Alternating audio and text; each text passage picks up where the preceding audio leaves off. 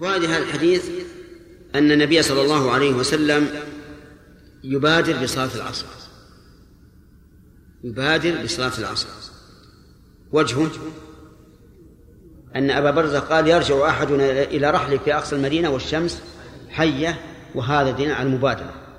ومنها بساطة القوم عن السلف. شوف كيف يقدر يقدر بالعمل يقدر الزمن بالعمل. مع أن مع أن العمل يختلف. الآن لو فرضنا أن أحدا صلى العصر في مسجد الرسول صلى الله عليه وسلم وذهب إلى رحلة في أقصى المدينة وهو من الناس النشطاء الأقوياء الواسع الخطوة. وإنسان آخر صلى وهو يدب دبيبا. كما الفرق بينهما؟ ها؟ قليل؟ كثير. كثير. فكيف نعمل بمثل هذا الحديث؟ نقول نسلك طريقين الطريق الأول أن المراد بذلك الوسط. أن المراد بذلك الوسط لا المشي السريع ولا المشي البطيء. ثانيا أن السلف الصالح بسطة في الأمور. يعني ما عندهم تحرير بالدقيقة. لأن هذا يصعب. إذا أنه في ذلك الوقت ما في ساعات تضبط بالدقيقة. والعجب أننا اليوم نضبط بالدقيقة. ولا بأس عندنا ضبط تماما. لكن ما نعمل بهذا الضبط. الدوام الساعة سبعة ونص. ومتى يجي؟ تسعة ونص. نعم. يتأخر ما شاء الله. ساعتين سهلة. نعم. كذلك الوعد. يقول لك بجيك الساعة مثلا بعد صلاة العشاء الساعة التاسعة. تبقى الساعة التاسعة تسع وربع ساعة تسع ونصف ساعة. ها؟ عشر. إذا وصل والله مع الأسف تأخرت. تأخرت كم؟ ساعة. ويمكن الجلوس كله ساعة ونص. فالمهم أن أقول السلف الصالح رضي الله عنهم عندهم بساطة في الأمر لكن عندهم وفاء بالوعد. طيب ومن فوائد هذا الحديث صراحة الصحابة أيضا. ما هو أقصد السلف الصالح. يعني إذا أخطأ الإنسان أي خطأ صرح بخطأه. لقوله ونسيت ما قال في المغرب وكان بوسعه أن يسكت عنه ولا يقول ولا يقول شيئا. لكن قال نسيت. مع العلم بأنه ربما في يوم من الأيام يذكر فيسوق الحديث ويذكر المغرب. لكن عندهم من الصراحة والبيان ما جعلهم يتفوهون بمثل هذا. ومن فوائد هذا الحديث أن النبي صلى الله عليه وسلم كان يستحب أن يؤخر من العشاء. يستحب استحبابا نفسيا يرتاح له نفسيا أو شرعيا شرعيا لقوله في حديث آخر إنه لوقتها لولا أن أشق على أمتي. ومن فوائده أيضا ما, ما ذكرنا في قوله التي تدعونها الأولى قال التي تدعونها العتمة. وهل قال ذلك على سبيل الموافقة أو على سبيل الانتقاد؟ إيه يحتمل هذا وهذا. لكن الرسول عليه الصلاة والسلام قال لا يغلبنكم الأعراب على صلاتكم العشاء إنهم كانوا يعتمون بالإبل. يعني لا تسمونها العت... لا تسموها العتمة فإنما هي في كتاب الله العشاء كما قال تعالى ومن بعد صلاة صلاة العشاء. فيؤخذ من هذا من, من ليس من هذا الحديث نفسه يؤخذ من هذا أنه ينبغي للإنسان أن يحافظ على الأسماء الشرعية بقدر الإمكان. ومن فوائد هذا الحديث أنه ينبغي للإنسان أن يكره النوم قبل صلاة العشاء والحديث بعدها. لأن النبي صلى الله عليه وعلى آله وسلم كان يكره ذلك ومن فوائد هذا الحديث أنه ينبغي للإنسان أن يبتعد عما يكون ذريعة لأداء العبادة على وجه الكسل أو لتأخيرها عن وقتها لأننا عللنا كراهة النوم قبل العشاء بإيش؟ بهذا فالإنسان إذا كان. ي... ي... عنده شغل لو قام إلى العبادة لأداها وهو غير مطمئن ولا مستريح نقول اقضي الشغل أولا ما لم يخرج الوقت. ومن فوائد هذا الحديث أنه ينبغي للإنسان أن يكره الحديث بعد صلاة العشاء. ومعلوم أن الإنسان إذا كره الشيء فسوف يتركه ويتجنبه. انظر إلى حال الناس اليوم مع الأسف. أصبح النهار ليلا والليل نهارا. أكثر الناس لا ينام إلا بعد منتصف الليل أكثرهم ومنهم من يسهر إلى طلوع الفجر.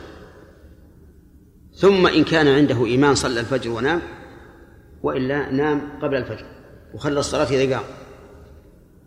أليس كذلك؟ هذا هو الواقع. وإذا شئت أن أن تتحقق من هذا أخرج إلى إلى أخرج عن البلد إلى ما حولها وانظر الناس منتشرين في كل مكان. ثم منهم من ينتشر من يسهر على أمر محرم. نسأل الله العافية. على أمر محرم. بلغني في بعض البلاد أنهم أنهم يصطحبون معهم آلات اللهو ويغنون ويرقصون. نسأل الله العافية. وبعضهم يستعمل هذا الدش الخبيث يطلع عليه على كل منكر. هذه محنة محنة في الواقع. يخشى أن نعاقب عليها لأن الله تعالى ربما يملي لنا يستدرجنا من حيث لا نعلم. فعلينا أن نتناصح. ينصح بعضنا بعضا. يا أخي ما ما لهذا خلقت؟ هذا يثبتك عن الطاعة يوجب صرف قلبك إلى غير الله وينصح بحسب ما, ما يكون عند الإنسان من عبارة وبيان. هل يستثنى من هذا الشيء؟ نعم يستثنى من هذا. وهو الحديث لمصلحة الحديث لمصلحة كالحديث في طلب العلم. هذا لا بأس به. كان أبو هريرة رضي الله عنه لا ينام من الليل إلا متأخرا. يتحفظ إيش؟ أحاديث الرسول عليه الصلاة والسلام. كذلك الحديث مع مع الأهل لقصد التأليف. انتبه لقصد التأليف. هذا جائز. فقد جاءت صفية إلى رسول الله صلى الله, صلى الله عليه وسلم وهو معتكف في المسجد وبقت معه بعد صلاة العشاء إلى ما شاء الله. كذلك مع الضيف. يأتي الإنسان ضيف ويجلس يتحدث معه. يعطيه ضيافته من عشاء أو قهوة أو ما أشبه ذلك. هذا أيضا لا بأس به. لأن هذه مصلحة إيش؟ مصلحة شرعية. مصلحة شرعية فالتأليف مطلوب وإكرام الضيف واجب والعلم أيضا طلبه مشروع. ومن فوائد هذا الحديث أيضا أن الرسول صلى الله عليه وعلى آله وسلم كان يبادر بصلاة بصلاة الغداة أي الفجر لقوله كان ينفتل حين يعرف الرجل جليسه. ومن فوائدها من فوائد هذا الحديث أن الرسول عليه الصلاة والسلام يقرأ في صلاة الفجر بقراءة مطولة. كم؟ ستين إلى مئة. طيب أي الآيات؟ لأن الآيات تختلف. فيها آيات قصيرة وآيات طويلة. نقول إذا لم ينص على أنها من الطوال أو القصار فليحمل على على المتوسط. يحمل على المتوسط. نعم. انتهى الوقت؟ ما سمعت. ها؟ وكان؟ طيب. شيخ بارك الله فيكم. هل ينبغي للإنسان خاصة ما عنده قدرة يعني يخرج لهؤلاء الشباب يعني اللي يجلسون. نعم. وينصحهم علما بأن هذا يترتب عليه يعني أخذ وقت من وقته طلب العلم. وكذلك ربما يتصلون به كثيرا. مثلا بعضهم يكون قريب جدا. يقولون دلنا أرشدنا بنقرض عندك مثلا تعلمنا يضيع وقته. فنقول هل يعني ينتظر؟ أنا أرى أنه يدعو. أنا أرى أنه يخرج ويدعو. إذا كان مقبولا عند الشباب ولينا وعنده إقناع أنا أرى أنه يخرج. هذا أفضل من أنه يبقى يطالع كتاب أو يدور له مسألة أو مسألتين. شيخ مقدار هذا مثلا الطلوع في اسبوعيا أو شهريا أو كيف؟ ابدا كل ما دعت الحاجة إليه. كل ليلة اذا هم موجودين كل ليلة. كيف؟ ليليا موجودين وكثير. ما يخالف. ما هو لازم أمر عليهم كلهم. يمكن تمر عليهم كلهم ما تفيد. تصير مثل اللقمة للجائع. تزيده جوعا لا خليك عند قوم ترى أنهم أقرب الناس للقبول وأكثر الناس ميزان عند عند الشباب. لأن الشباب يقتضي بعضهم بعضهم ببعض فمثلا إذا اخترت من هو قدوة للشباب. نعم؟ هذا أحسن شيء. اختر مثل هذا. كيف؟ هذا هذا رؤوس رؤوس الشرفين إي نعم. طيب شيخ ليليا نخرج لهم؟ ما يخالف. أخرج ليليا وش يضر؟ لا. أهم لا يكلف الله نفسا إلا وسعها. لا يكلف الله نفسا إلا وسعها. نعم. شيخ أحسن الله إليك. هل الأفضل لطالب العلم أن يسهر بعد صلاة العشاء مثلا في طلب العلم كما يقول أبو هريرة؟ أم ولا تفوت صلاة الليل؟ أم الأفضل أن ينوم مبكرا ثم أما طلب العلم فهو أفضل من صلاة الليل. طلب العلم أفضل من صلاة الليل. صلاة الليل نافلة قاصرة على صاحبها لا ينتفع بها غيره. طلب العلم نافلة متعدية للغير ثم يا أخي طالب العلم يسعى لأن يكون إيش؟ يكون وارثا للرسول عليه الصلاة والسلام. من حصل له إرث الرسول؟ الواحد يسعى أن يكون وارثا للدنيا؟ حصل له 100000 ولا 200000 لكن هذا وارث لمحمد عليه الصلاة والسلام. وأنا ما أرى ما هنا شيء أفضل من طلب العلم. قال الإمام أحمد العلم لا يعدله شيء لمن صحت نيته. وقال تذاكر ليلة أحب إلي من إحيائها مع أن الإمام أحمد معروف بالعبادة رحمه الله لكن مع ذلك يرى أن العلم أفضل وهو كذلك خصوصا في وقتنا هذا الآن. في وقتنا الآن ساد الجهل. أي جهل ساد؟ المركب. الجهل المركب. والله يذكر لنا فتاوى من بعض الشباب هذا. أني بعض الأحيان يقول أبدونها علشان ما تضيع عني فتاوى تعجب تعجب منها. يعني هي تضحك وفي نفس الوقت تبكي. فأنت لابد أن الإنسان يكون عنده علم. كذلك وردت علينا أفكار. استوردناها نحن فذهبنا إلى قوم عندهم أفكار جبناها معنا. أو وردت إلينا. لا بد أن يكون عندنا علم. والوقت الحاضر المسألة إن لم يتدارك الله الأمة برحمته خطر جدا. لأنه دبت عندنا أفكار سيئة في الأخلاق. في, في, في الاعتقادات في كل شيء. فأرى أن سهره في طلب العلم أفضل من كونه ينام ثم يقوم يتهجد. في عهد الصحابة لا شك أن التهجد أفضل إن ربك يعلم أنك تقوم أدم ثلث الليل لكن الصحابة كلهم علماء. واللي جاهل إذا علم مسألة أخذ بها. إي نعم ما في مجادلة في الباطل إلا ناجح. نعم. شيخ في قوله كيف كان النبي يصلي المكتوبة وعدم سؤاله ماذا تفعلون؟ ألا يدل هذا على أن بداية طلب العلم يجب أن يطلب ليس على مذهب معين بل أنه يطلب من كتب الفقه المقارن يعني التي لا ترتبط بشخص معين مذهب معين. هذا الذي سألت عنه تكرار لما قلت. ماذا قلت أنا؟ يسأل الإنسان عن إيش؟ عن السنة. سنة الرسول قبل كل شيء. لكن لابد من لابد لطالب العلم من مذهب يركز عليه ويعرف قواعده ونحن نتكلم عن طالب العلم مو عن سائل يسأل.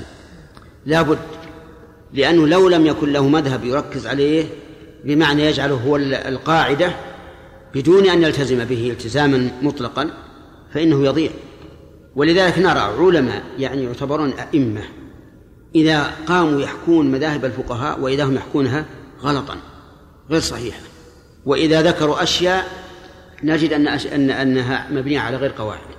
ولا يضرك إذا انتسبت إلى مذهب معين لكن لا على وجه الالتزام به حقا كان أو باطلا. العلماء أجلة التزموا بمذاهب يعني انتسبوا إلى مذاهب. لو سئلنا النووي من هو؟ ما هو؟ حنبلي. حنبلي وهل مجرد. نعم. انتهى يا شيخ. انتهى؟ يقول انتهى. بسم الله الرحمن الرحيم. الحمد لله رب العالمين وصلى الله وسلم على نبينا محمد وعلى آله وأصحابه أجمعين. سبق لنا بيان الأوقات التي كان النبي صلى الله عليه وسلم يؤدي فيها الصلوات. ثم ذكر المؤلف حكم تأخير الصلاة عن وقتها إذا كان العذر هل تصلى أو لا تصلى؟ فقال عن علي بن أبي طالب رضي الله عنه أن النبي صلى الله عليه وعلى آله وسلم قال قال يوم الخندق ملأ الله قبورهم وبيوتهم نارا كما شغلون عن الصلاة الوسطى حتى غابت الشمس. وفي لفظ لمسلم شغلون عن الصلاة الوسطى صلاة العصر ثم صلاها بين المغرب والعشاء. هذا يوم الخندق هو يوم الأحزاب. حين تحزبت قريش ومن والاها على رسول الله صلى الله عليه وعلى آله وسلم ليغزوه في المدينة. فضرب على المدينة خندقا بمشورة سلمان الفارسي بين الحرتين الشرقية والغربية. ولم يضرب حول الحرتين خندقا لأنه لا يمكن لأحد أن يسير على هاتين الحرتين إذ أنها تقطع خفاف الإبل ونعال البشر فلم يجعل خندقا حولهما. وقول ملأ الله قبورهم أي المشركين وبيوتهم أيضا فالقبور للأحياء للأموات والبيوت للأحياء. ثم علل ذلك بقوله كما شغلونا. فالكاف هنا للتعليل كقوله تعالى كما أرسلنا فيكم رسولا منكم وكقوله واذكروه كما هداكم على أحد المعنيين. وقوله عن الصلاة الوسطى بينها في الحديث في اللفظ الذي يأتي بعده بأنها صلاة العصر حتى غابت الشمس. ففي هذا دليل على جواز الدعاء على المشركين بما يستحقونه أحياء كانوا أم أمواتا لقوله ملأ الله قبورهم هذا الأموات وبيوتهم هؤلاء الأحياء ومن فوائد هذا الحديث أنه ينبغي للإنسان أن يعلل ما يقول لا سيما إذا كان في أمر غير مألوف لقوله كما شغلونا عن الصلاة الوسطى. وفي أيضا من الفوائد فضيلة صلاة العصر حيث رأى النبي صلى الله عليه وسلم أن الشغل عنها يبلغ هذه الأهمية وأنها هي الصلاة الوسطى.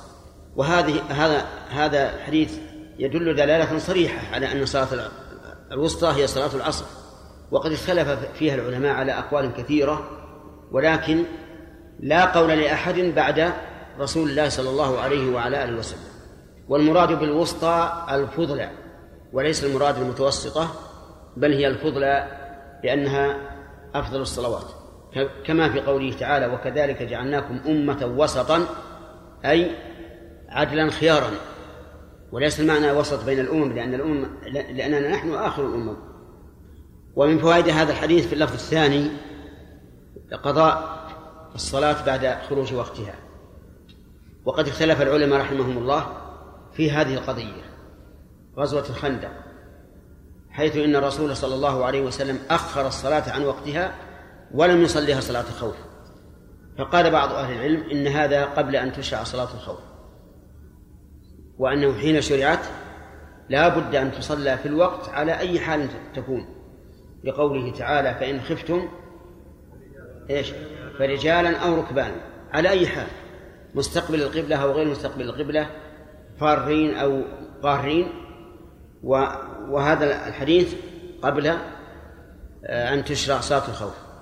وقيل إنه بعد أن شرعت لأنه في السنة الخامسة وصلاة الخوف شرعت السنة الرابعة فإن غزوة ذات الرقاع كانت في السنة الرابعة وقد صلاها النبي صلى الله عليه وسلم صلاة الخوف. ولكن إذا اشتد الخوف حتى كان الإنسان لا يشعر بما يقول فحينئذ لا بأس أن يؤخر الصلاة عن الوقت. لأنه قد يكون الخوف شديدا بالمرة بحيث لا يدري الإنسان هل هو في سماء أو في أرض وهل هو يصلي أو لا يصلي. وفي هذه الحال لا فائدة من الصلاة في الواقع فيقول إذا اشتد الحر إذا اشتد الحرب اشتدادا شديدا فإنه لا حرج أن يؤخر الصلاة حتى يهدأ الوضع. ولعل هذا أقرب إلى الصواب لأن الصحابة رضي الله عنهم عملوا به في غزواتهم بعد وفاة الرسول صلى الله عليه وعلى آله وسلم. خلاصة ما قلنا هل هذا قبل أن تشرع صلاة الخوف أو بعده؟ فيه قولان للعلماء. منهم من قال إنه قبل ومنهم من قال إنه بعد. والذين قالوا إنه قبل ذلك قالوا إن غزوة ثلاثة الرقاع ليست في السنة الرابعة وأن من قال إنها في السنة الرابعة فقد وهم. وقال بعض العلماء بل هذا بعد صلاة الخوف ولكنه إيش؟ مشروع فيما إذا اشتد الخوف اشتدادا عظيما حتى كان الإنسان لا يدري ما يقول. وهذا القول أقرب إلى الصواب. قال وله عن عبد الله بن مسعود لمسلم عن عبد الله بن مسعود رضي الله عنه قال حبس المشركون رسول الله صلى الله عليه وسلم بين صلاة العصر عن صلاة العصر حتى احمرت الشمس أو اصفرت فقال النبي صلى الله عليه وعلى آله وسلم شغلونا عن الصلاة الوسطى صلاة العصر ملأ الله أجوافهم وقبورهم نارا أو حشى الله وهي بمعنى ملأ أو حشى الله أجوافهم وقبورهم نارا وأو هنا للشك. هذا الحديث كالأول فيه أن المشركين شغلوا النبي صلى الله عليه وسلم عن صلاة العصر حتى احمرت الشمس أو أصفرت. وأو هنا للشك من الراوي والإحمرار أقرب إلى الغروب من الإصفرار لأنها تصفر أولا ثم تحمر. وهذا الحديث كالذي قبله لكن فيه أن الرسول صلى الله عليه وسلم صلاها قبل أن تغرب الشمس. ولا معارضة بينه وبين الأول لأن غزوة الخندق بقيت أكثر من عشرين يوما. فربما يكون شغلوه في بعض الأيام حتى غابت الشمس وفي بعضها حتى احمرت أو اصفرت. وعن عبد الله بن عباس رضي الله عنهما قال أعتم النبي صلى الله عليه وسلم بالعشاء. أعتم أي تأخر. فخرج عمر فقال الصلاة يا رسول الله. الصلاة ويجوز الصلاة. فعلى الرفع تكون مبتدأ خبره محذوف التقدير الصلاة حضرت. وعلى الثاني آه وعلى الثاني الصلاة تكون مفعولا لفعل محذوف التقدير أقم الصلاة أو ما أشبه ذلك. رقد النساء والصبيان هذه الجملة استئنافية للتعليل يعني تعليل منادات عمر أنه نادى لأنه رقد النساء والصبيان. فخرج رسول الله صلى الله عليه وسلم ورأسه يقطر يعني من الماء يقول لولا أن أشق على أمتي أو على الناس لأمرتهم بهذه الصلاة هذه الساعة. في هذا الحديث دليل على أن الأفضل في صلاة العشاء هو التأخير وعلى جواز تأخر الإمام للعذر لأن النبي صلى الله عليه وسلم تأخر للعذر وعلى جواز استدعاء الإمام للصلاة إذا تأخر مهما عظمت منزلته لأن عمر رضي الله عنه إيش؟ استدعى النبي صلى الله عليه وسلم لها. وعلى ومن فوائد أيضا أنه ينبغي الإنسان إذا عمل عملا قد يلام عليه أن يعلل عمله هذا. وذلك أن استعجال عمر للنبي صلى الله عليه وسلم قد يؤخذ عليه. ويقال لماذا استعجلت الرسول عليه الصلاة والسلام؟ أفلا تركته حتى يأتي بنفسه فقال معللا ما فعل بأنه رقد النساء والصبيان. ومن فوائده جواز خروج الإنسان إبان اغتساله وإن لم يتنشف كقوله خرج ورأسه يقطر ومن فوائده أن النبي صلى الله عليه وسلم كان له شعر. شعر يتخذه على رأسه. لقوله ورأسه يقطر لأنه لا يتصور ذلك إلا إذا كان هناك شعر كثير يمسك الماء ثم يتقاطر منه. ومن فوائد هذا الحديث أن الأصل في الأمر الوجوب لقوله لولا أن أشق على أمتي لأمرتهم ووجه ذلك أنه لو لو كان الأمر لغير الوجوب لم يكن فيه مشقة لأنه إذا لم يكن للوجوب كان بوسع الإنسان أن يتركه. وهذا هذه المسألة اختلف فيها الأصوليون منهم من قال إن الأصل في الأمر الوجوب حتى يقوم دليل على خلافه ومنهم من قال الأصل في الأمر الاستحباب حتى يقوم دليل على الوجوب. ومنهم من فصل فقال أما في العبادات فالأصل في الأمر الوجوب لقوله تعالى وما أمروا إلا ليعبدوا الله ولقوله وما خلقت الجن والإنس إلا ليعبدون وفي غير العبادات كآداب الأكل والشرب واللباس وما أشبهها الأصل فيه الاستحباب لأنه أدب ما لم يدل دليل على أنه للوجوب. وهذا القول عندي أنه أقرب على أن هذا أيضا ليس بمنضبط. لأنه تأتينا أوامر حتى في العبادات ويقول العلماء إنها للاستحباب. فالمسألة ليست منضبطة بذلك, بذلك الانضباط لكن أقرب الأقوال للانضباط هو هذا القول المفصل. ومن فوائد هذا الحديث شفقة النبي صلى الله عليه وسلم على أمته لقوله لولا أن أشق. وهذا هو ما صرح به القرآن في قوله تعالى عزيز عليه ما عنتم حريص عليكم بالمؤمنين رؤوف رحيم فصلوات الله وسلامه عليه. ومن فوائد هذا الحديث أن للنبي صلى الله عليه وسلم أن يأمر أمرا مطلقا بدون استئذان رده لقوله لولا أن أشق لأمرته وهذا الأمر اجتهادي ثم إما أن يقره الله عليه وإما أن لا يقره. وعلى هذا فكل ما أمر به الرسول عليه الصلاة والسلام مما لم يصرح بأنه من وحي الله فإنه يكون من باب من باب الاجتهاد الذي أقره الله فيكون مشروعا بإذن الله لأنه لأن الله أقره. ومن فوائد هذا هذا الحديث آه، أنه يجوز الإشارة أو أن الإشارة تقوم مقام العبارة لقوله هذه الساعة ولم يقل في الساعة المتأخرة مثلا بل قال هذه الساعة. نحن لا نعرف ما, ما هذه الساعة لولا أن الكلام سبق الذي يدل على أنه تأخر.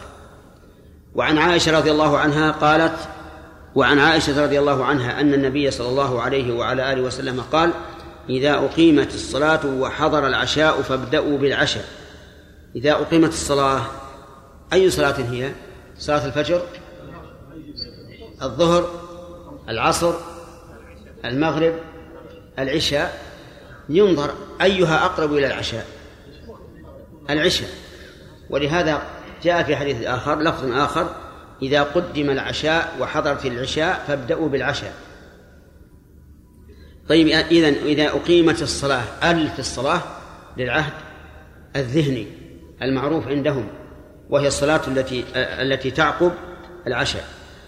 وحضر العشاء أي بين أيديكم وليس على القدر حضر بين أيديكم جاهزا للأكل فابدأوا بالعشاء.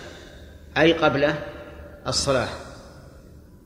ففي هذا الحديث دليل على أن صلاة الجماعة تسقط عن الإنسان إذا حضر العشاء وكان يريد أكله. لقوله إذا حضرت الصلاة فابدأوا بالعشاء وهذا عام سواء كانت صلاة الجماعة أو صلاة منفردة ومن فوائد هذا الحديث أن المحافظة على ما يتعلق بذات العبادة أفضل أو أو أو أولى بالمراعاة مما يتعلق بزمنها. إيش قلنا؟ أي نعم. أن الفضل المتعلق بذات العبادة أولى بالمراعاة من الفضل المتعلق بزمانها.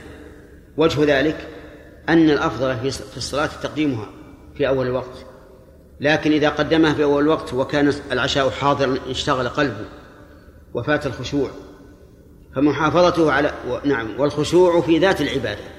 فمحافظته على ما يتعلق بذات العبادة أولى بالمحافظة مما يتعلق بزمانه وكذلك قال العلماء المحافظة على ما يتعلق بذات العبادة أولى من المحافظة على ما يتعلق بمكانها. ومثلوا لذلك برجل يطوف يقول إن قربت من الكعبة عجزت عن الرمل وإن كنت في حاشية, حاشية الناس تمكنت من الرمل. فأيهما أولى؟ الدنو من الكعبة مع فوات الرمل أو البعد عنها مع الرمل؟ الثاني أولى. وهذا من باب المحافظة على ذات العبادة أكثر من المحافظة على مكان العبادة. طيب. من فوائد هذا الحديث الإشارة إلى أهمية الخشوع في الصلاة. إلى أهمية الخشوع في الصلاة. حتى أن الإنسان أذن له أن يدع الصلاة مع جماعة من أجل أن يأكل وكذلك يشرب. لو فرض أنه عطشان وحضر الماء فليقدم الماء. لكن انحباس الإنسان بالماء أقل من انحباسه بالطعام. طيب. ومن فوائد هذا هذا الحديث ذكر فرد من آلاف الأفراد. مما يدل على أن هذه الشريعة مبنية على اليسر ومراعاة الحقوق حق الله عز وجل وحق النفس. ووجه ذلك أن الإنسان أذن له أن يدع ما يجب عليه من صلاة الجماعة من أجل إعطاء النفس حظها من الشبع. ومن فوائد هذا الحديث أنه يجوز للإنسان إذا اشتغل بالطعام يجوز له أن يشبع. ولا نقول كل ما يسد نهمتك ثم اذهب إلى الصلاة. لا نقول كل حتى تشبع.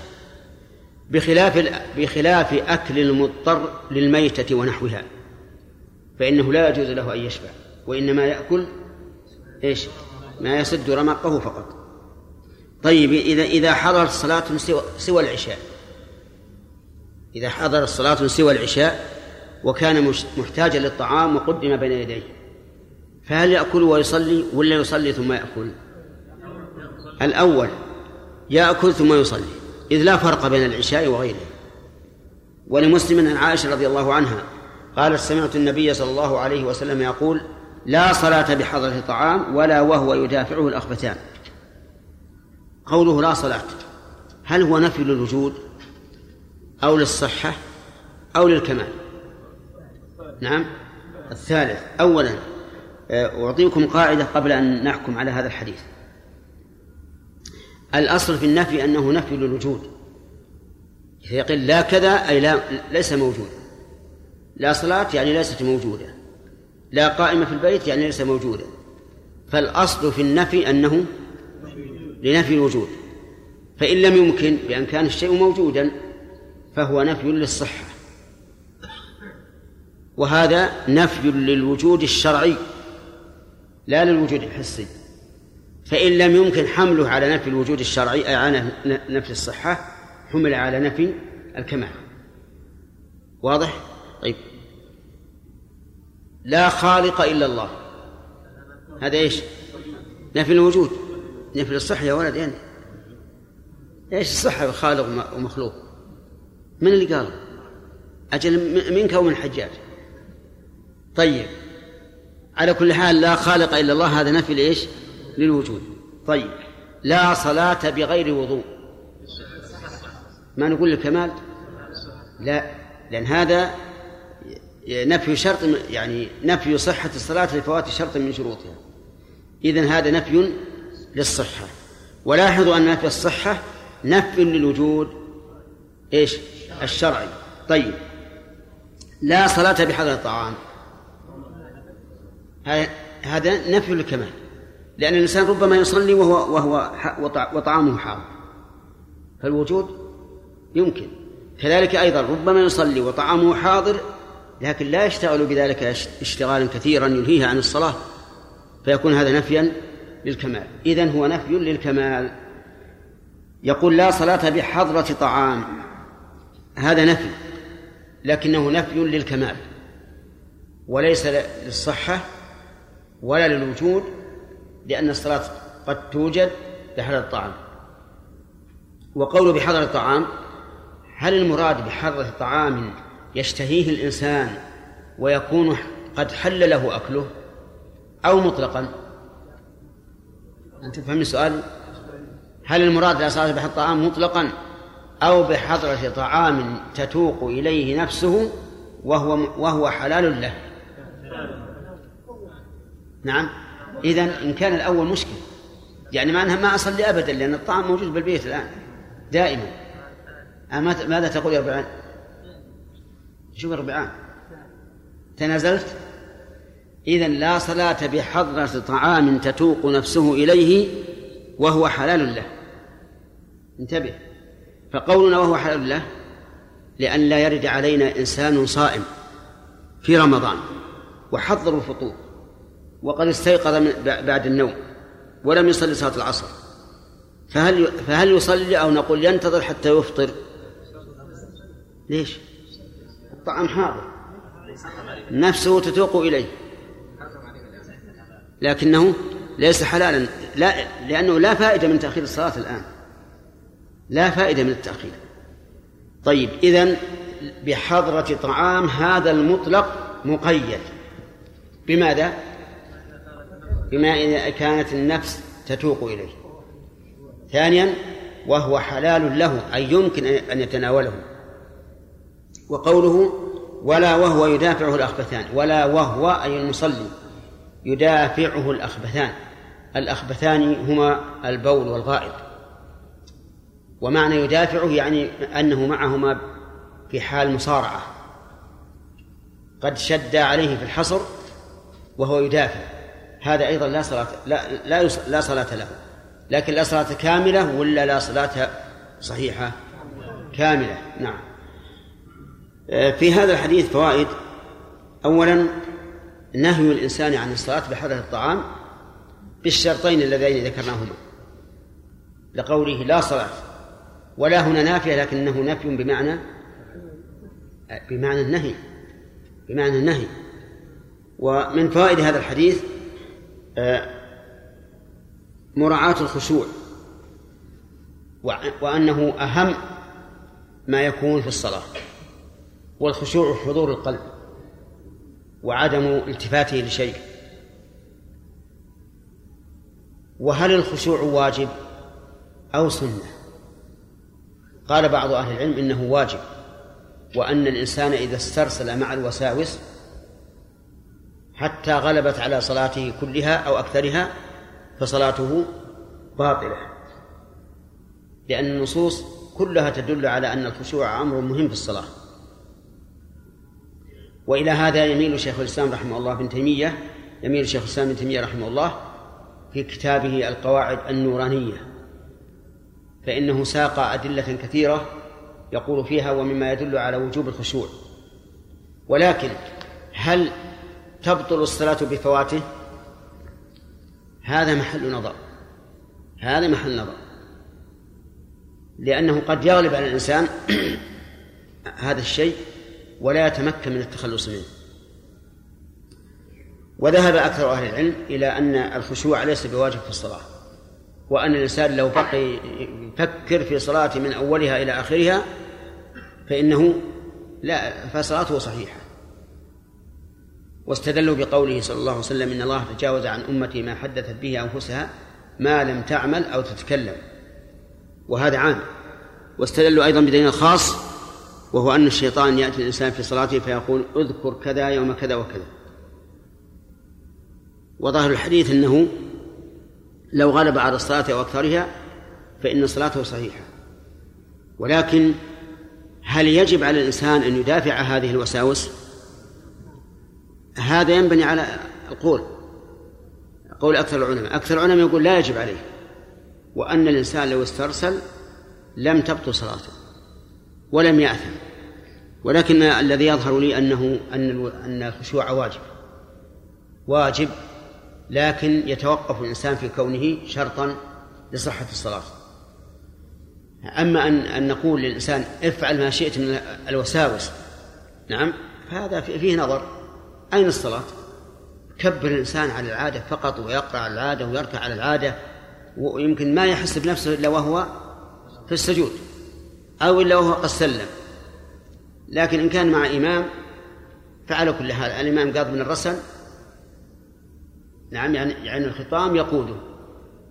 وإذا كان مع نفسه فغالب الناس إذا كان معتادا على أن يفعل عملا يضطرد عمله هذا حتى لو ما لو وإن لم يحس بنفسه.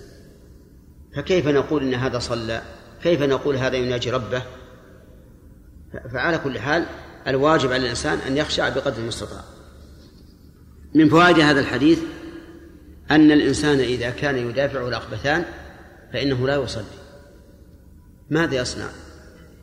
يقضي حاجته أولا ثم يصلي ثانيا.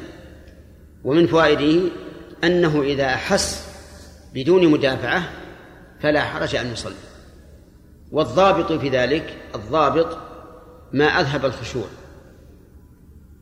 فإنه لا يصلي في هذه الحال. وما دون ذلك يصلي لكن لو تخلى نهائيا كان أفضل. ومن فوائد هذا الحديث مراعاة حفظ الصحة. مراعاة حفظ الصحة. يعني النهي عن الصلاة في مدافعة الركبتين يراعى فيه أمران الأمر الأول إكمال الصلاة والخشوع فيها والأمر الثاني صحة الإنسان لأن حبس البول أو الغائط مضر بالإنسان. وإن كان قد لا يحس به في الوقت الحاضر لكن في المستقبل يضر به بلا شك. لأن هذا يوجد التضييق على الأماكن. وربما يحدث جروحا في الداخل أو قروحا لأن هذا بإذن الله هذا أذى. كما هو معروف البول والغائط أذى فإذا انحبس في مكان أكثر مما يكون في العادة فإنه يضر هذا المكان ولذلك ينبغي الإنسان إذا أحس بالحاجة إلى ذلك أن يقضي حاجته وأن لا يتأخر أو يتصبر إلا إلا لضرورة شيء آخر ومن فوائد هذا الحديث أنه لا لا يصلي وهو يدافع الريح من أين يؤخذ؟ لا الأخبثان ليس ليس هما الريح لكن بالقياس قياسا على مدافعة الأخبثين لأن العلة واحدة ومن فوائده أيضا أنه لا يصلي وفيه حساسية حكة شديدة حتى يبردها قياسا على مدافعة الأخبثين. لأن أحيانا يكون الإنسان حكة يبردها مثلا بدهون أو بماء أو بما يناسب ثم تبرد. فإذا أصيب بها وقد حضرت الصلاة فلا يصلي حتى يبردها. فإن قال قائل إذا كانت الحساسية هذه آه، ليست شديدة فهل الأولى أن يتصبر عليها أو أن يحكها مع الحركة؟ قل يا أخي. ما الذي قلت؟ أولا إذا كانت الحساسية أين جواب الشر؟ آه، أين صفة الحساسية؟ إذا كانت؟ إذا كانت الحساسية في المصلي الأفضل أن يحكها مع الحركة أو يتصفى أي أي هنا. طيب هذا الأفضل أن يحكها وإن كان هناك حركة لأن هذا أخشع له في الصلاة. والحركة هنا حركة لمصلحة الصلاة فتكون مطلوبة كحركة الإنسان من الانتقال من الصف الثاني إلى إلى الصف الأول وأما بعض الناس يقول لا تصبر تصبر ويجعل قلبه من ويجعل قلبه منشغلا بهذا فليس بصواب. بل الصواب أن الإنسان يحكها حتى تبرد عليه ويقبل على صلاته.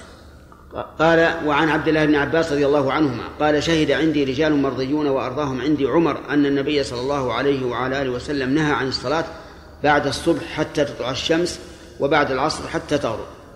شهد عندي رجال مرضيون. هل معناه قالوا أو شهدوا يحتمل هذا وهذا. يعني يحتمل المعنى أخبروني ويحتمل أن المعنى شهدوا عندي قالوا نشهد إن رسول الله. أيهما أوكد؟ أوكد إذا قالوا نشهد أن رسول الله قال. والعبارة محتملة.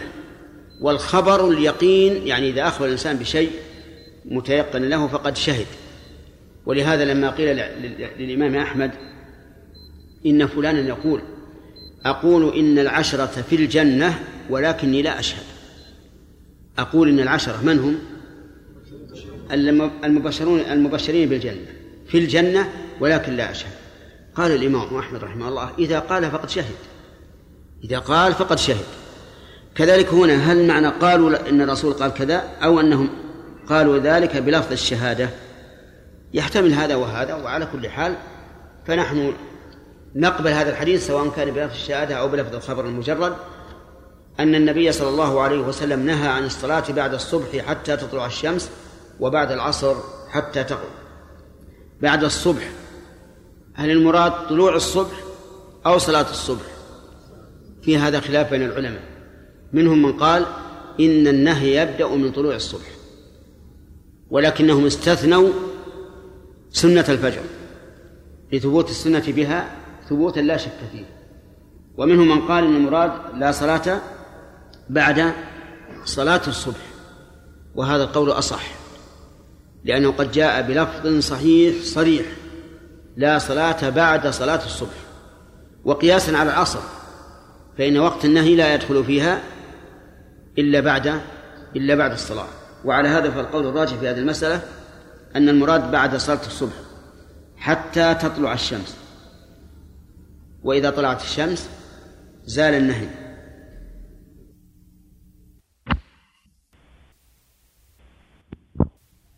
ولا وبعد العصر حتى تغرب. بعد صلاة العصر حتى تغرب.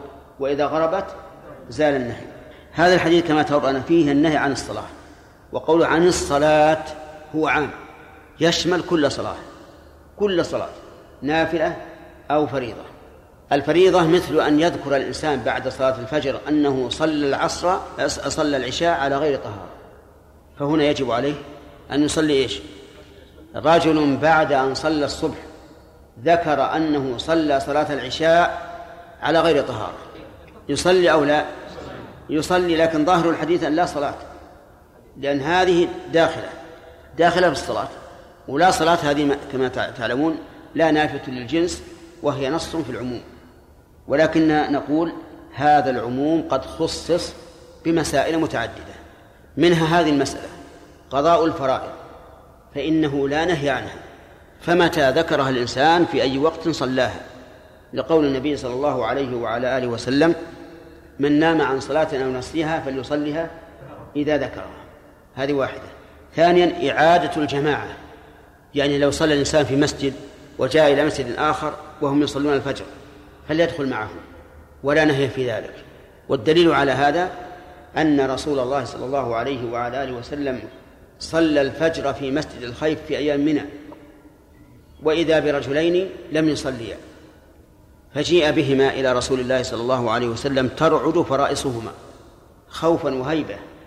فقال ما منعكما ما منعكما أن تصليا معنا؟ قالوا يا رسول الله صلينا في رحالنا قال إذا صليتما في رحالكما ثم أتيتما مسجد جماعة فصليا معهم فإنها لكما نافلة. فصرح بالصلاة معهم وصرح بأنها إيش؟ نافلة. وعلى هذا فيستثنى ما إذا دخل المسجد والناس يصلون فإنه يصلي ولو كان قد صلى الفجر. المسألة الثالثة إذا طاف بالبيت بعد طلوع بعد صلاة الصبح فإنه بعد الفراغ من الطواف يصلي ركعتين مع أنها داخلة في لا صلاة. المسألة الرابعة إذا تصدق بالصلاة على إنسان. دخل إنسان بعد أن انتهى الناس من صلاة الجماعة فقام رجل معه يتصدق عليه فهذا أيضا لا بأس به ولو بعد صلاة الصبح أو بعد صلاة العصر. وهناك أشياء أيضا مستثنيات فهل نقتصر على ما ما استثني فقط أو نقول ما ساواه في معناه فله حكمه؟ الصواب الثاني. ولهذا كان القول الراجح في هذه المسألة أن كل صلاة لها سبب فلا نهي عنها. كل صلاة لها سبب فلا نهي عنها. وهذه وهذه رواية عن الإمام أحمد وهي مذهب الشافعي واختارها شيخ الإسلام ابن تيمية رحمه الله وشيخنا عبد الرحمن بن سعدي وشيخنا عبد العزيز بن باز وغيرهم من من من العلماء. على أن الصلاة ذات السبب ليس عنها وقت نهي. وعلى هذا إذا دخلت المسجد بعد صلاة العصر فإني أصلي تحية المسجد بلا بلا نهي. وعن أبي سعيد الخدري رضي الله عنه عن رسول الله صلى الله عليه وسلم قال لا صلاة بعد الصبح حتى ترتفع الشمس ولا صلاة بعد العصر حتى تغيب الشمس. هذا اللفظ استفدنا منه فائدة غير زائدة على ما سبق. فما سبق ينهي النهي بإيش؟ بطلوع الشمس. هذا ينهي النهي بارتفاع الشمس. ارتفاع الشمس إلى متى؟ قيد رمح. قيد رمح. والرمح تقريبا متر أو يزيد قليلا. لأن المراد بالرمح ما يستعمله المقاتلون. في القتال وليس المراد بالرمح عسيب النخل لأن عسيب النخل طويل. تقدير هذا هذه المسافة بنحو عشر دقائق إلى ربع ساعة والاحتياط ربع ساعة. إذا مضى بعد طلوع الشمس ربع ساعة فقد زال وقت النهي. ونقول في قوله لا صلاة بعد صلاة الصبح أو بعد الصبح ما قلناه في, في الأول. قال المصنف رحمه الله وفي الباب عن علي بن أبي طالب وعبد الله بن مسعود وعبد الله بن عمر وعبد الله بن عمرو بن العاص وأبي هريرة وسمرة بن جندب وسلمة بن أكوع وزيد بن ثابت ومعاذ بن عفراء وكعب بن مرة وأبي أمامة الباهلي وعمر بن عبسة السلمي وعائشة رضي الله عنهم والصنابحي ولم يسمع من النبي صلى الله عليه وعلى آله وسلم. ذكر المؤلف عدة صحابة رووا هذا الحديث. بقي وقت ثالث وهو عند زوالها حتى تزول عند قيامها حتى تزول. يعني إذا قامت الشمس بمعنى وقفت في عين الرائي حتى تزول. وذلك قبل الزوال بنحو عشر دقائق أو أقل. هذا أيضا وقت نهي لا يجوز فيه أن يتطوع الإنسان بالصلاة إلا ما كان له سبب على القول الراجح. وعن جابر بن عبد الله رضي الله عنهما أن عمر بن الخطاب رضي الله عنه جاء يوم الخندق بعدما غربت الشمس فجعل يسب كفار قريش. وقال يا رسول الله ما كدت أصلي العصر حتى كادت الشمس تغرب. فقال النبي صلى الله عليه وسلم والله ما صليتها. قال فقمنا إلى بطحان وهو واد معروف في المدينة فتوضأ للصلاة وتوضأنا لها فصلى العصر بعدما غربت الشمس ثم صلى بعدها المغرب. ففي هذا الحديث دليل على فوائد. منها جواز سب الكفار لأن عمر سبهم وأقره النبي عليه الصلاة والسلام. بل إن الرسول دعا عليهم كما سبق. ومن فوائد هذا الحديث آه، أن أنه يجوز للإنسان أن يحلف دون أن يستحلف لقوله والله ما صليتها والقائل هو الرسول عليه الصلاة والسلام.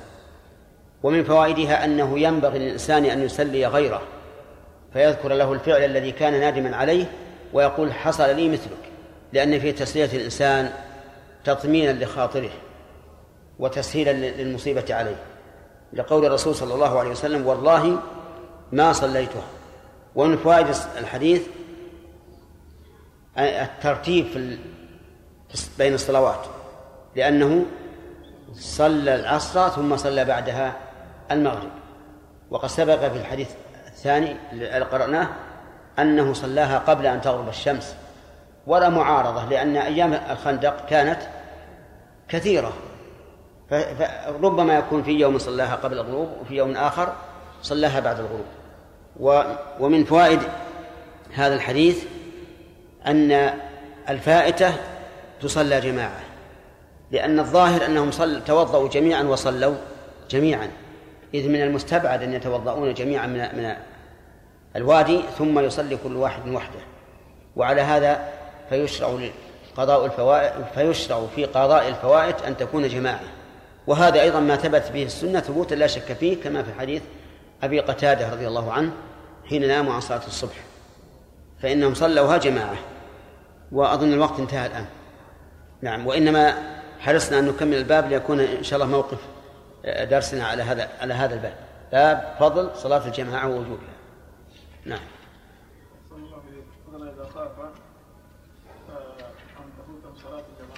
إذا؟ صلاة عليه صلاة العصر. رجل عليه صلاة نعم. صلاة العصر. نعم. لكن إذا صلى العصر و إذا صلى العصر تفوت صلاة يعني إذا خاف فوات الجماعة بالترتيب. بالترتيب. الصحيح أنه لا يمكن أن يخاف ذلك. لأن القول الراجح أنه يصح أن يصلي الصلاة صلاة خلف من يصلي صلاة أخرى. يعني يصلي العصر معهم وهم يصلون المغرب وإذا سلم الإمام أتى بما بقي عليه. نعم. أحيانا يجد الإنسان في بطنه ويحاول أن يخرجه لكن لا وهو سمعتم سؤاله؟ يقول الإنسان وجد في نفسه في في بطنه ريحا وهم أن يخرجها ولكنه لم يخرجها هل يبطل وضوءه؟ الجواب لا كل مفسدات العبادات وإن هم الإنسان بها إذا لم يفعلها فإنها لا تبطل عرفت؟ يعني واحد يصلي واستأذن عليه رجل من الباب وهم أن يقول له تفضل. نعم لكنه امتنع. هل تبطل صلاته؟ لا تبطل. وإنسان صائم هم أن يأكل لكنه ما فسخ نية الصوم. ولكن قال المغرب قريب. هل يبطل صومه؟ لا. انتبهوا لهذا. جميع المح... جميع المحظورات لا تبطل بالعزيمة على فعلها حتى يفعلها. واضح يا جماعة؟ هذه قاعدة من أهم القواعد. ما لم يكن هذا الشيء مربوطا بالنية وينوي الخروج منه. نعم. شيخ الذين يقولون بعدم الصلاة مطلقا بعد الصبح وبعد العصر يقولون لنا أنتم آه، الرسول صلى الله عليه وسلم هنا قال لا صلاة عامة نعم. أنتم استثنيتم أشياء كثيرة جدا بحيث يعني كأن الحديث لم تطبقوه في شيء إلا قليل جدا جدا. يعني أخرجتم من الصلاة السلبية وأخرجتم الفائدة وكذا. فما تركتم شيء يقول إذا لا فائدة هذا الحديث أصلا نقول هذا لا هذا عام أريد به الخصوص. من الأصل. أليس العام المراد به الخصوص موجود في اللغة العربية؟ الذين قال لهم الناس إن الناس قد جمعوا هل الناس كلهم قالوا لهم وهل الناس كلهم جمعوا لهم. نقول أصلا العموم هذا غير وارد.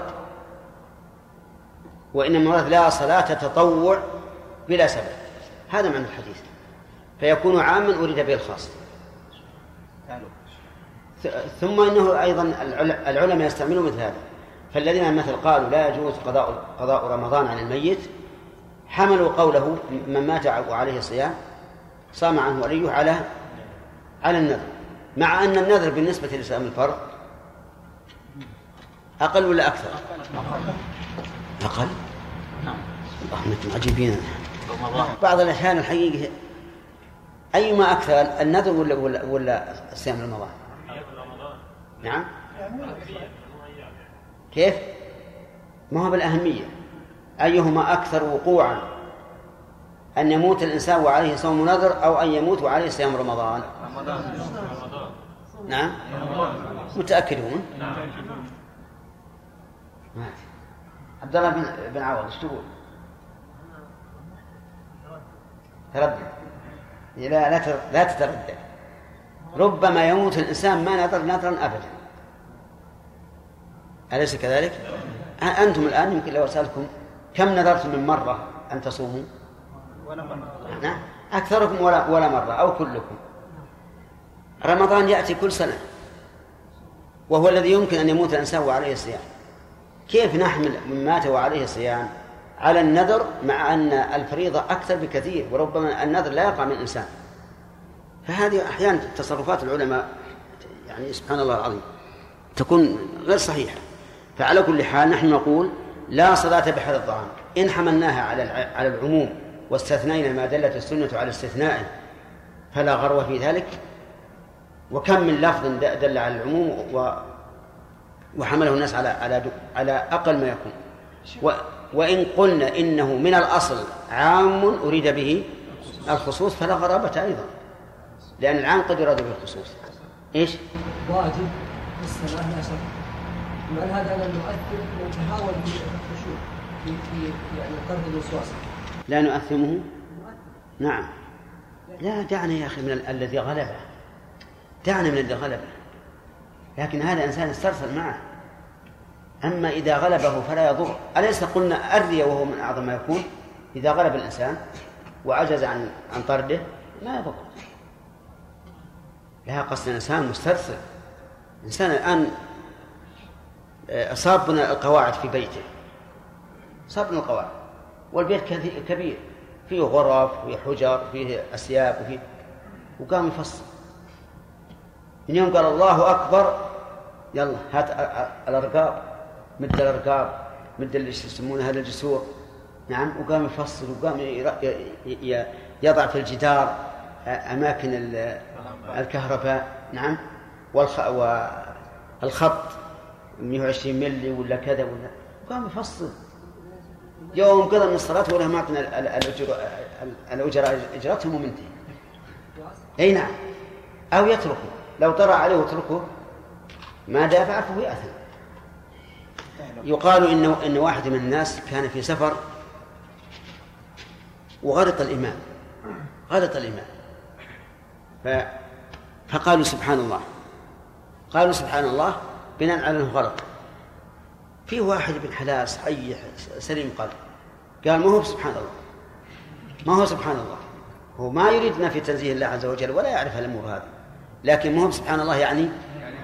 يعني إنك ما غلطت انتهت الصلاة فقال أمير الركب تعال يا فلان ليش تقول ما هو سبحان الله؟ أما علمت إن هذه كفر؟ قال أعوذ بالله أنا ما قصدي ما, ما هو سبحان الله يعني ما غلطت. قال طيب وش اللي يكون الناس يقول سبحان الله؟ قال والله يا يا أمير في العادة إذا كبرت للإحرام ولا قد جهزت عفشي وجهزت البضاعة ثم مشيت المرحلة الأولى إلى المكان الفلاني وهي الركعة الأولى.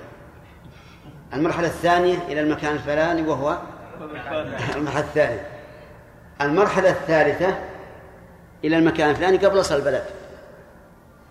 وذولا قالوا قبل لا يصل البلد. ومعناه إنه ما بعد ما غلط الإمام. فقال العذر أقبح من الفعل. فأقول لك الإنسان إذا استرسل هذا هو الممنوع. أما إذا غلب ولهذا تجد الإنسان تجد الإنسان يحاول أن يقبل على صلاته. في أقل من ثانيتين أو ثلاث يصرفه الشيطان. انتهى الوقت خمس دقائق؟ نعم. وزيادة. طيب. يقول الحجاج انتهى الوقت. فقال المؤلف. قال المؤلف رحمه الله تعالى باب فضل صلاة الجماعة ووجوبها. وعن عبد الله بن عمر رضي الله ما بواو عندي عبد عن عبد الله. عبد الله نعم. عن عبد الله بن عمر رضي الله عنهما أن رسول الله صلى الله عليه وسلم قال صلاة الجماعة أفضل من صلاة الفذ بسبع وعشرين درجة. عن أبي هريرة رضي الله وعن عنه. أبي هريرة. وعن أبي شبه الحديث إذا كان في أول الباب فهو عن يعني ما فيه شيء سابق يعطف عليه. وإذا كان الثاني وما بعده فيقال وعن نعم. عن أبي هريرة رضي الله وعن أبي هريرة. وعن أبي هريرة رضي الله عنه قال قال رسول الله صلى الله عليه وسلم صلاة الرجل في الجماعة تضعف على صلاته في بيته وفي سوقه خمسا وعشرين ضعفا وذلك أنه إذا توضأ فأحسن الوضوء ثم خرج إلى المسجد لا يخرجه إلا الصلاة لم يخط خطوة إلا رفعت له بها درجة وحط عنه بها خطيئة. فإذا صلى لم تزل الملائكة تصلي عليه ما دام في مصلاه. اللهم صل عليه اللهم اغفر له اللهم ارحمه. ولا يزال في صلاة ما انتظر الصلاة. بسم الله الرحمن الرحيم. قال رحمه الله تعالى باب فضل صلاة الجماعة ووجوبها. الجماعة تطلق هنا على اثنين فصاعدا. يعني الرجل مع الرجل يقال جماعة. بينما الجماعة في اللغة العربية إنما تكون بالثلاثة فأكثر. لكن هنا جماعة شرعية لا لغوية. وهي ما تكون من شخصين فأكثر. وقول صلاة الجماعة من باب إضافة الشيء إلى نوعه أي الصلاة التي تكون جماعة ووجوبها أي وباب وجوبها. فبدأ بالفضل حثا للنفوس وذكر الوجوب تحذيرا من الإضاعة ثنى بالوجوب تحذيرا من الإضاعة. فصلاة الجماعة فيها فضل وتركها فيه وزر لأنها من الواجبات. وقد اتفق العلماء رحمهم الله على جميع أصناف المذاهب أنها من الأمور المشروعة وأنها من أجل الطاعات وأفضل القربات ولم يقل أحد من العلماء إن تركها وفعلها سواء بل هم متفقون على مشروعيتها وعلى أنها أفضل الطاعات من أفضل الطاعات وأجل القربات لكن اختلفوا في وجوبها وعدم وجوبها. على النحو التالي أولا ذهب قوم من العلماء إلى أن الجماعة شرط لصحة الصلاة وأن من صلى منفردا بلا عذر فصلاته باطلة. صلاته باطلة. وعلل ذلك بأن الصلاة واجبة صلاة الجماعة وترك الواجب عمدا مبطل إيش؟ للعبادة. كما لو ترك الإنسان التشهد عمدا فإن صلاته تبطل كذلك إذا ترك الجماعة عمدا بلا عذر فإن صلاته غير مقبولة. وإلى هذا ذهب شيخ الإسلام ابن تيمية رحمه الله وابن عقيل من أصحاب الإمام أحمد. وهو رواية عن الإمام أحمد. أي أنها بعض من مذهب الإمام أحمد. وعلى هذا القول فإذا صلى الإنسان وعلى هذا القول فإذا صلى الإنسان في بيته بلا عذر منفردا فصلاته باطلة غير مقبولة. ترد ترد عليه. وهذا أشد المذاهب. والقول الثاني أنها فرض عين. يعني واجبة لكنه وجوب وجوب عين. واجبة لكنها وجوب عين على كل ذكر. وإذا صلى منفردا فصلاته صحيحة مع الإثم. وهذا هو الذي ذهب إليه المؤلف لقوله ووجوبها. وهو المشهور من مذهب الإمام أحمد رحمه الله. أنها واجبة وجوب إيش؟ وجوب عين. على كل واحد. ولا يجوز أن يتخلف عنها. ولكنه لو تركها بلا عذر فصلاته صحيحة. وهذا القول هو الراجح كما سيتبين من الحديثين التاليين. القول الثالث أنها فرض فرض كفاية وأنه إذا قام بها من يكفي.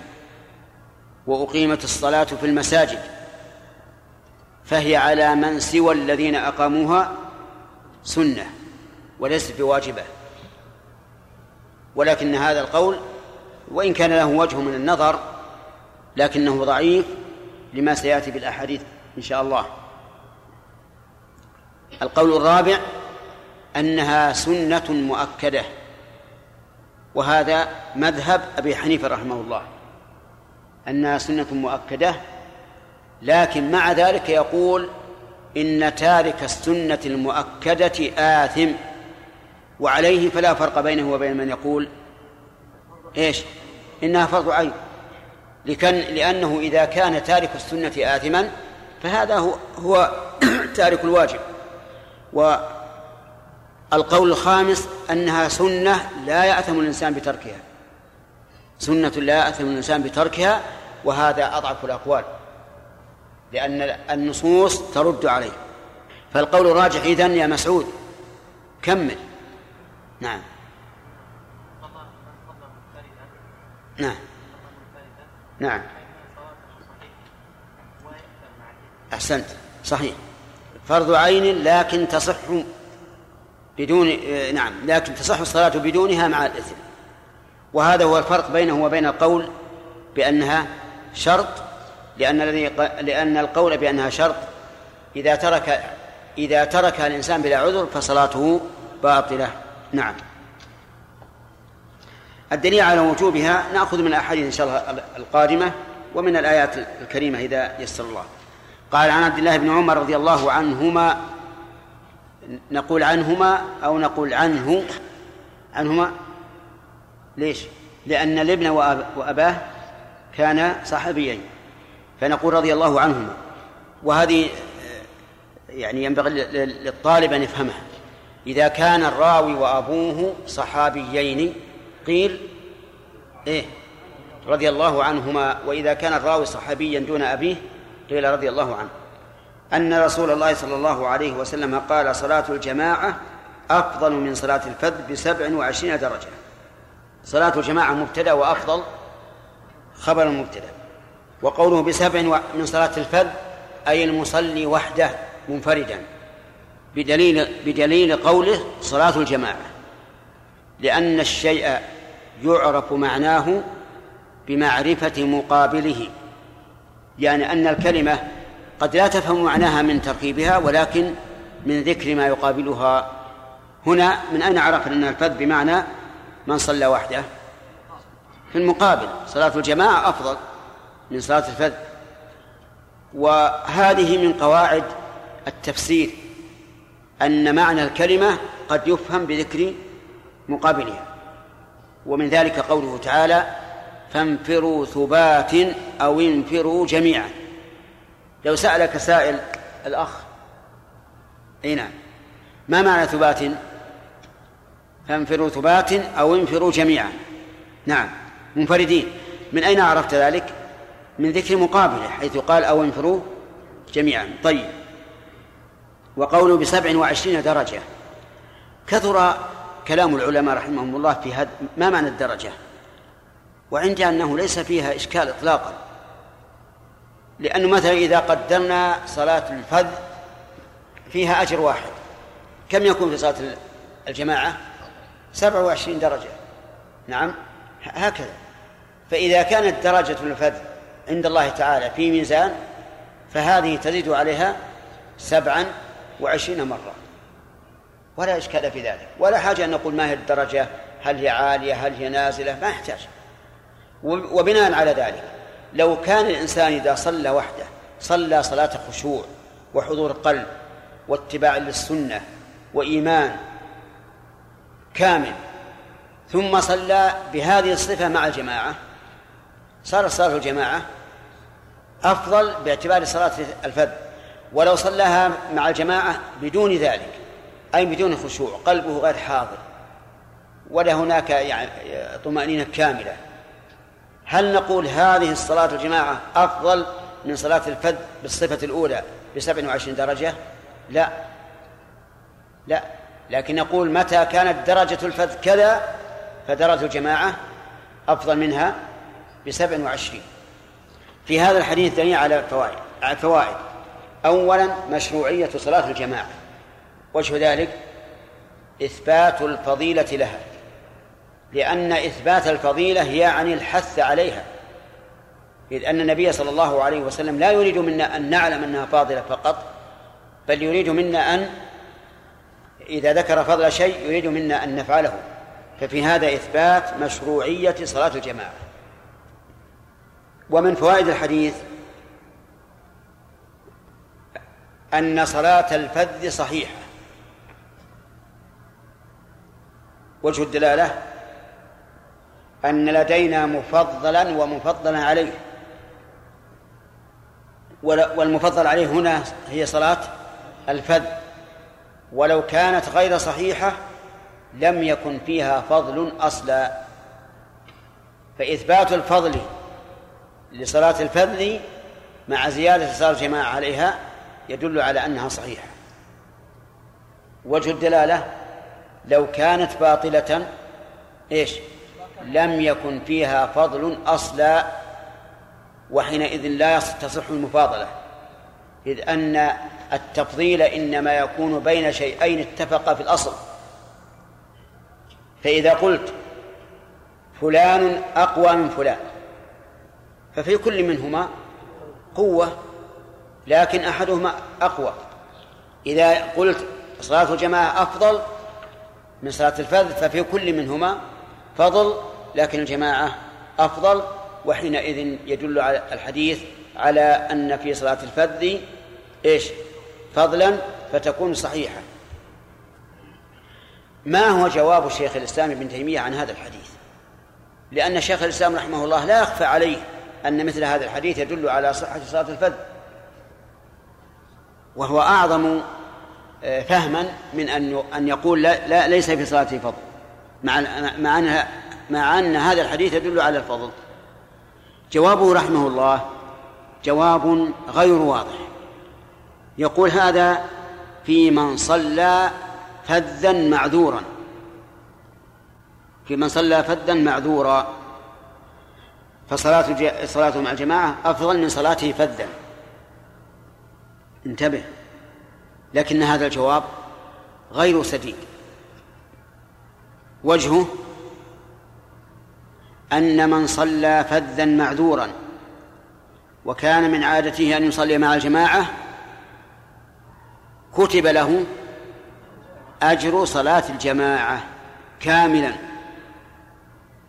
لقول النبي صلى الله عليه وسلم من مرض أو سافر كتب له ما كان يعمل إيش؟ صحيحا مقيما. هذه واحدة. ثانيا قد نقول في من كان معذورا إن صلاته وحده أفضل من صلاته مع الجماعة إذا كان حضور الجماعة يشق عليه ويوجب انشغال فكره. أفهمتم؟ نعم. قد نقول صلاة الإنسان إذا كان مريضا وحده أفضل من صلاته مع الجماعة إذا كان حضور الجماعة يؤدي إلى المشقة وإلى آه، التعب وعدم حضور القلب. فلهذا يكون جواب شيخ الإسلام رحمه جواب شيخ الإسلام رحمه الله عن هذا الحديث يكون جوابا إيش؟ غير صحيح. غير صحيح. طيب. فإذا قال قائل كيف نجيب عن تعليله رحمه الله أن كل واجب في العبادة إذا تركه الإنسان عمدا بلا عذر لم تصح العبادة؟ كيف نجيب؟ نقول الواجب واجبان. الواجب واجبان. واجب في العبادة وواجب للعبادة. فالواجب في العبادة إذا تركه الإنسان عمدا بلا عذر بطلت العبادة. والواجب لها إذا تركه الإنسان عمدا لم ي... لم تبطل العبادة لكنه آثم لتركه الواجب. أفهمتم الآن؟ طيب. آه نحن ذكرنا أن الشيخ الإسلام رحمه الله يقول كل واجب في العبادة إذا تركه الإنسان عمدا بلا عذر فعبادته باطلة. فكيف نجيب عن هذا التعليل؟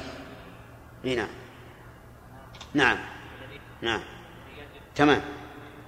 آه نقول الواجب واجبان. واجب فيها فهو منها. إذا تركه الإنسان عمدا بطلت. وواجب لها فهو خارج عنها إذا إذا تركه الإنسان عمدا لم تبطل. ومن ذلك الأذان مثلا والإقامة. لو صلى الإنسان بلا أذان ولا إقامة نعم فصلاته صحيحة حتى وإن كانوا جماعة لكنهم آثمون بترك الواجب. ومن فوائد هذا الحديث أن الأعمال تتفاضل. أن الأعمال تتفاضل. من أين يؤخذ؟ امشي يا جماعة. أن الأعمال تتفاضل. من أين يؤخذ؟ من قوله أفضل لأن أفضل اسم تفضيل. طيب. تفاضل العبادات يكون بأجناسها. يكون بأجناسها وأنواعها وأفرادها. انتبهوا. يكون بالأجناس والأنواع والأفراد. فمثلا الصلاة والزكاة أيهما أفضل؟ وهذا تفضيل إيش؟ جنس. تفضيل جنس على جنس. فجنس الصلاة أفضل من من جنس الزكاة. والزكاة أفضل من الصوم. والصوم أفضل من الحج. وأركان الإسلام أفضل من الواجبات التي ليست بأركان. وهذه مفاضلة بين إيش؟ بين أجناس. طيب. أنواع. يكون التفاضل بالنوع. فواجب العبادة أفضل من نفلها. واجب العبادة أفضل من نفلها. فالصلاة مثلا فيها صلاة واجبة وفيها صلاة نفل. أنتم معنا؟ الصلاة الواجبة. أي الصلاة الواجبة مثل إيش؟ صح. صلاة النافلة كالسنة تمام. الظهر وراتبتها. الظهر وراتبتها. أيهما أفضل؟ الظهر. طيب الظهر والوتر. أيهما أفضل؟ الوتر. الوتر. نعم. إن الله وتر يحب الوتر. نعم. لكن يحب الفرض أكثر.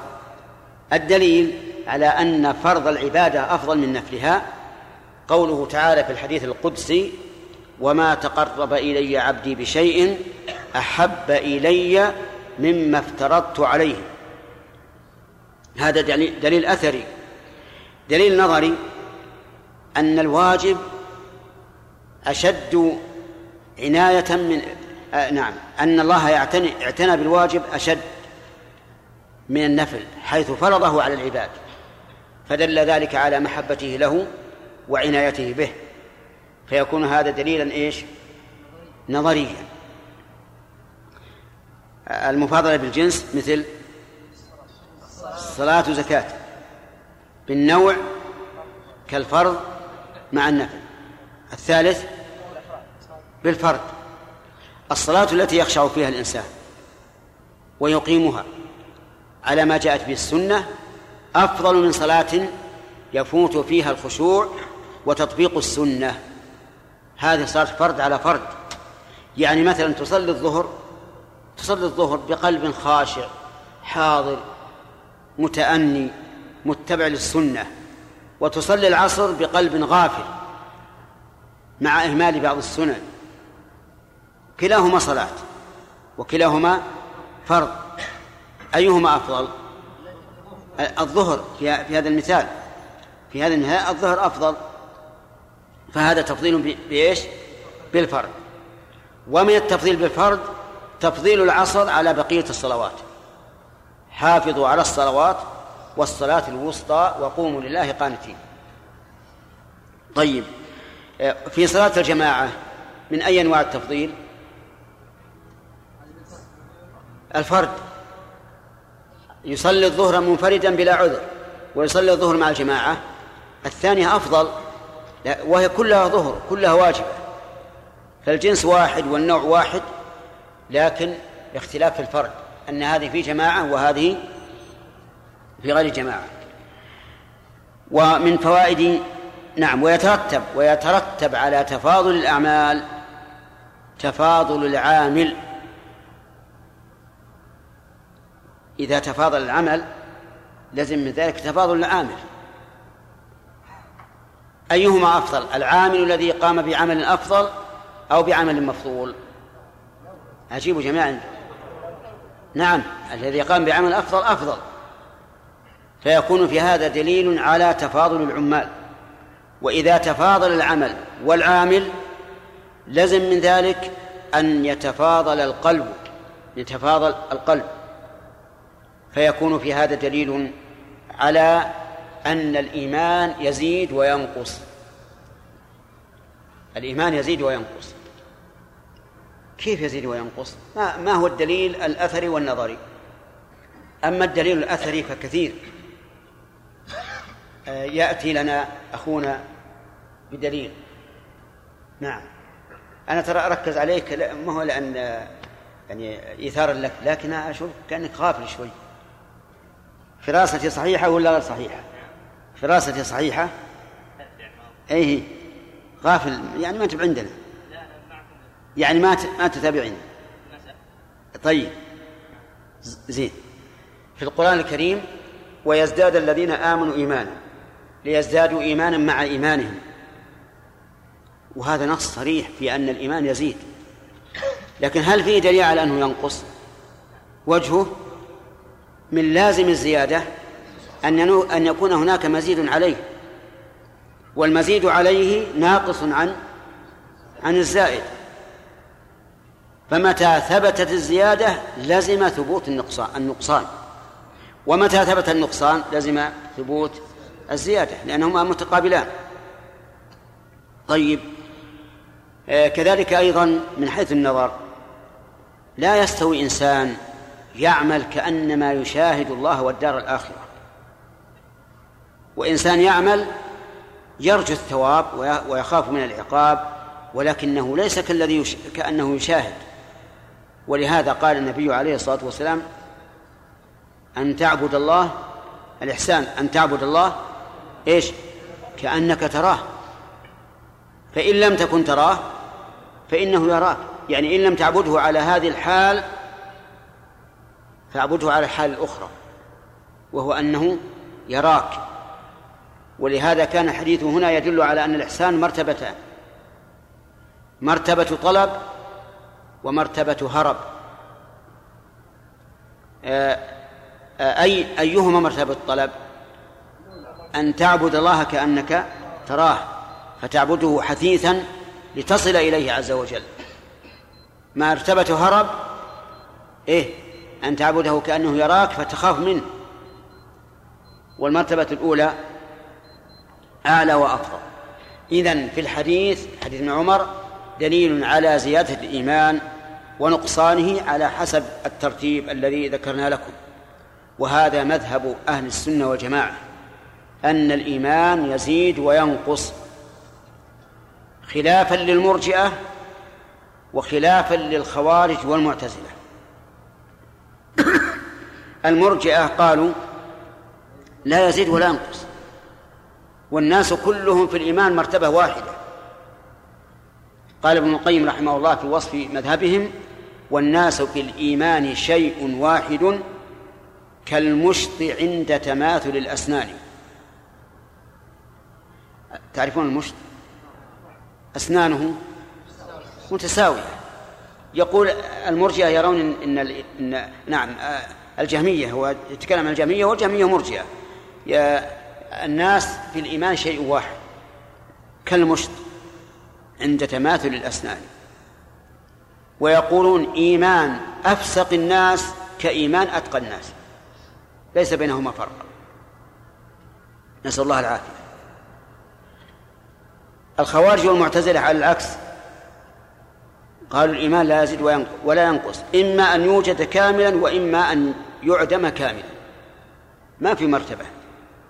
ولهذا يقولون إن فاعل الكبيرة خارج عن الإسلام. انتبه يا ولد. فاعل الكبيرة خارج عن الإسلام. لكن الخوارج قالوا هو كافر.